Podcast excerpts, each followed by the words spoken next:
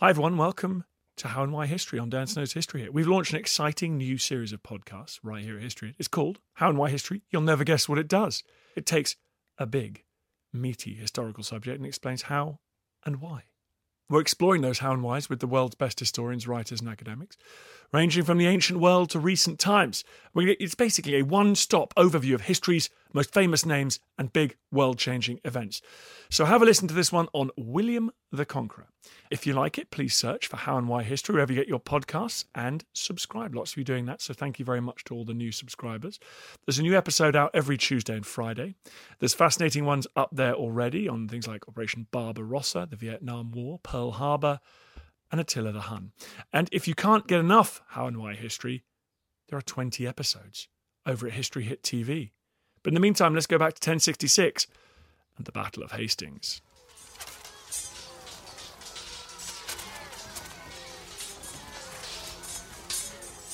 On the 14th of October 1066, one of the most important battles in English history was fought some seven miles north of Hastings. There, Norman invaders won a decisive victory over the Anglo Saxon King Harold Godwinson, led by Duke William of Normandy, known to history as William the Conqueror. Never have I seen a man so fairly armed, nor one who rode so gallantly, or bore his arms so well neither any one who bore his lance so gracefully or sat his horse and managed him so nobly. There is no such knight under heaven. A fair count he is, and fair king he will be. Let him fight, and he shall overcome. Shame be to the man who shall fail him. But why did William of Normandy make a claim on the English throne? How did the Battle of Hastings unfold? And how did William the Conqueror change England forever? To answer these questions about this decisive battle, History Hit's Rob Weinberg talks to Professor Virginia Davis of Queen Mary University of London.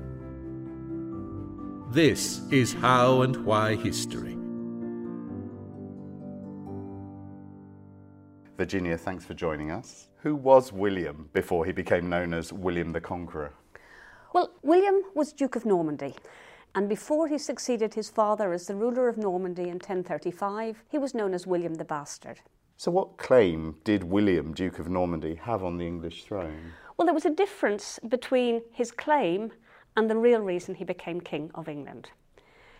The reality is that his claim to the throne was based on three things. The first was his victory over the English at the Battle of Hastings on the 14th of October 1066.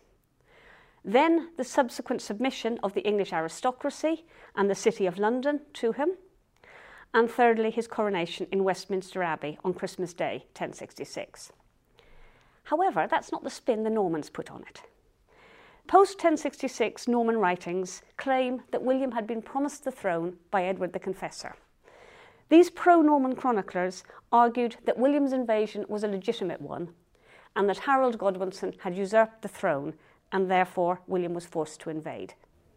Is there any evidence to suggest that the childless Edward the Confessor had actually promised William the throne? All the evidence we have actually dates from post 1066. Um, if the confessor had promised the throne to William, the one moment that could have happened would have been in 1051 52 when the powerful Godwinson family, from whom Harold came, were in exile and Edward's French allies were in the ascendant. What was Harold's claim then on the throne? Harold had no royal blood. He was not related to any of the earlier dynasties. He came, however, from the most preeminent family of 11th century English earls and had been King Edward's right hand man for much of his reign. He also commanded the support of the bulk of the English aristocracy. His key claim to the throne was that Edward the Confessor, on his deathbed, had committed the kingdom to him. The Anglo Saxon Chronicle, which is our main English account of the events, says, quote, The wise man committed the kingdom to a distinguished man, Harold himself, a princely earl. Was the Norman invasion of England made up of only William and his Norman subjects? No, William had put together a whole network of Northern European, primarily Northern French allies to support him in his invasion. They came from Brittany, Flanders, and other parts of northern France. So William must have been quite a powerful and charismatic leader as Duke of Normandy t- to gather all of this support. I think he was. The people who knew him personally and who write about him um, speak very highly of him. And he was a tremendously successful military leader. Um, and therefore, the men who followed him would have had good expectations of getting loot and perhaps lands as a result of their alliance with him. So William invades England via the south coast. Why was Harold in the north of England? Well, the political situation in northern England, in Northumbria, in 1065 66 had been a very complex one. The Earl of Northumbria in 1065 was a man named Tostig, who was in fact Harold's own brother. However, in 1065, the Thanes, the leading aristocracy of the area, rebelled against Tostig, claiming he was very harsh. The country was on the verge of a civil war, and as a result, Tostig was exiled. And another English earl, uh, Morcar, replaced him.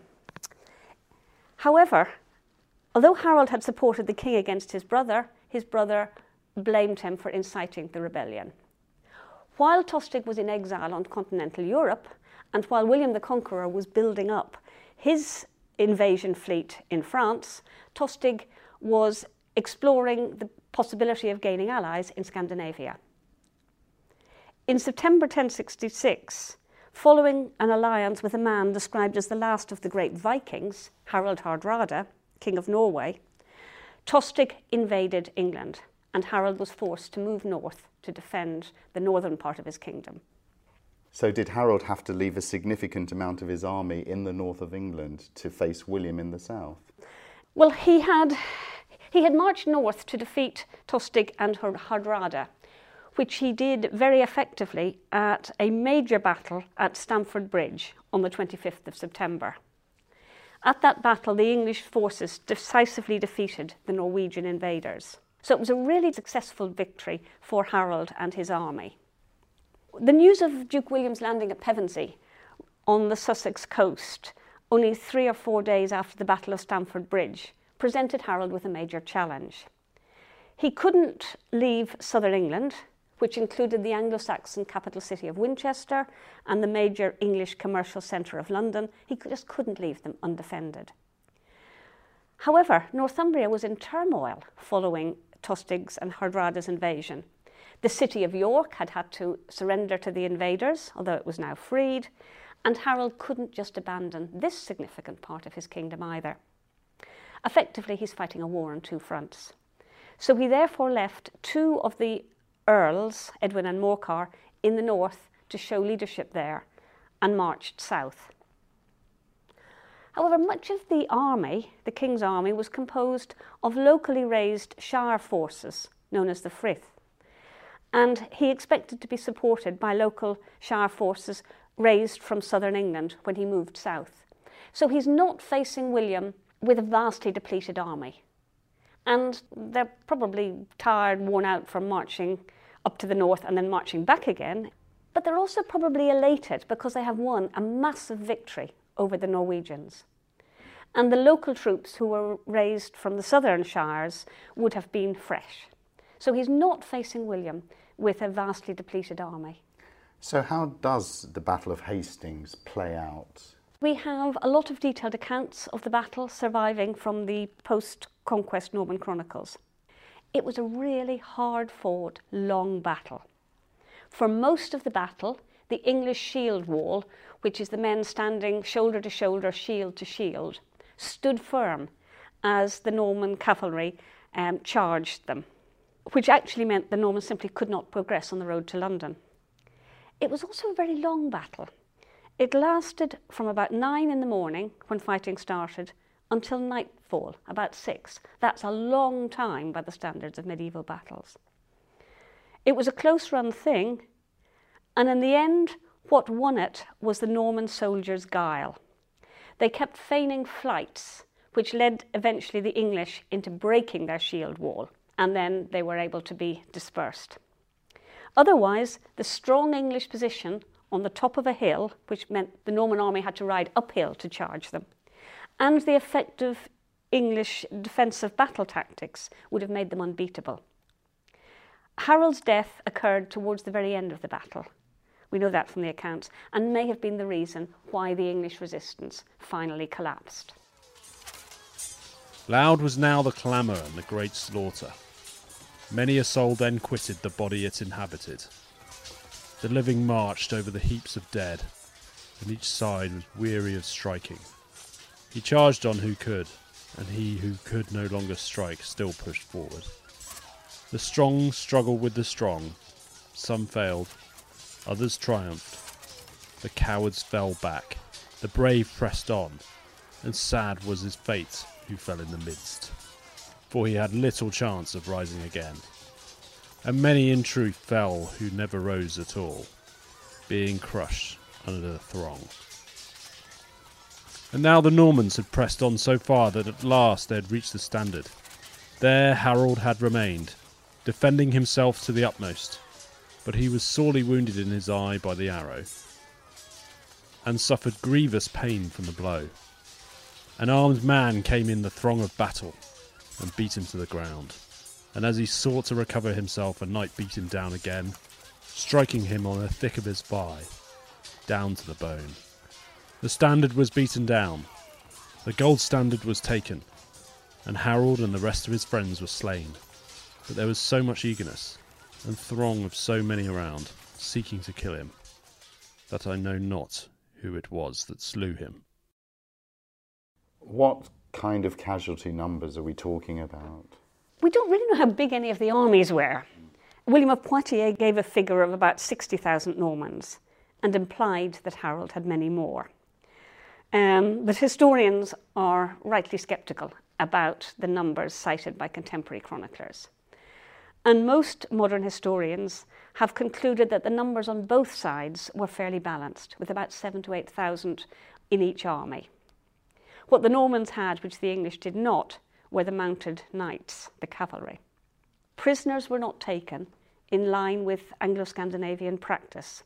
Leaders and participants were slaughtered rather than captured or, and ransomed.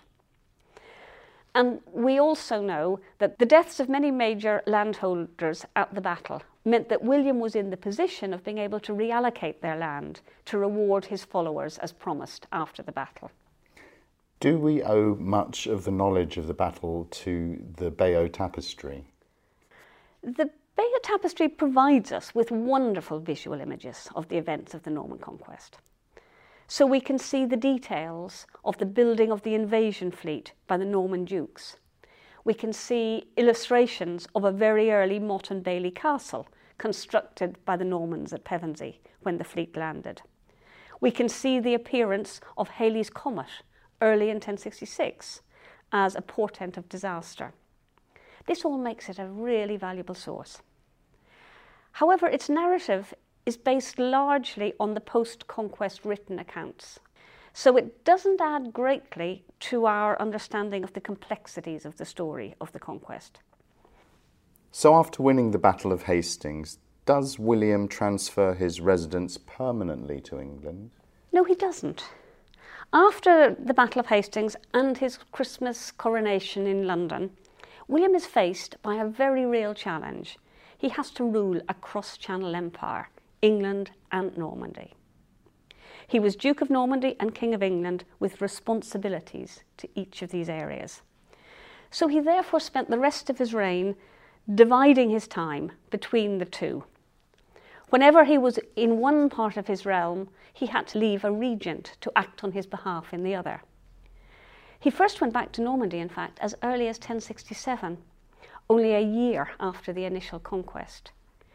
He was back and forth over the next 20 years, um, and after 1073, in fact, he spent most of his time in Normandy, where he was having to fight attacks from other northern French rulers. And when his death took place in 1087, it was in the Norman city of Rouen. So, who was the regent he put in place in England?